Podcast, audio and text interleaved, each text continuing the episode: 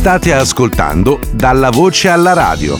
Un saluto a tutti gli ascoltatori di Radio Voce Spazio e benvenuti alla rubrica Buona Domenica. Don Giuseppe Bodrati ci aiuta a capire più a fondo il brano di Vangelo che ascolteremo domenica 19 settembre 2021, tratto dal Vangelo di Marco capitolo 9.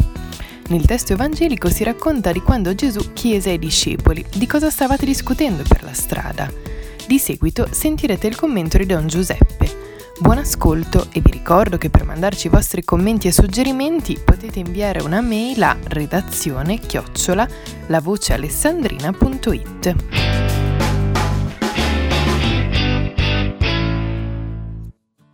Buongiorno, sono Don Giuseppe Bodrati della Diocesi di Alessandria e parroco a Valenza. Oggi commentiamo il Vangelo della domenica venticinquesima del tempo ordinario.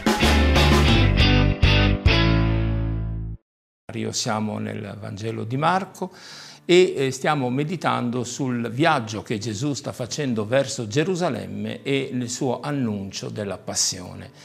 Gesù durante questo viaggio ad un certo punto si rivolge ai suoi discepoli, dice ma di cosa stavate parlando? E in questa dimensione resta un pochino stupito perché i discepoli continuavano a non capire qual è la dimensione del suo messaggio, continuano a pensare ad una dimensione più politica, infatti qualcuno ironizzando diceva e discutevano su chi facesse il tal servizio piuttosto che un altro. Gesù invece li invita a meditare sul fatto che lui sarà messo alla prova, lui sarà condannato e ucciso e i discepoli e gli apostoli continuano a non capire. La nostra dimensione è quella di imparare dall'esempio di Gesù che c'è uno spirito di servizio che tocca anche noi.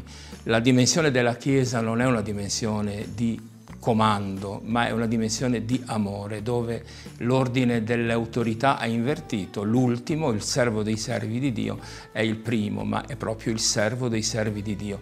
Anche noi accogliamo questa parola, questo racconto della passione e anche se un pochino ci disturba, perché anche noi vorremmo che il finale di questa storia fosse un pochino diverso, impariamo la regola dell'amore, dare se stessi per gli altri sempre e comunque in ogni condizione.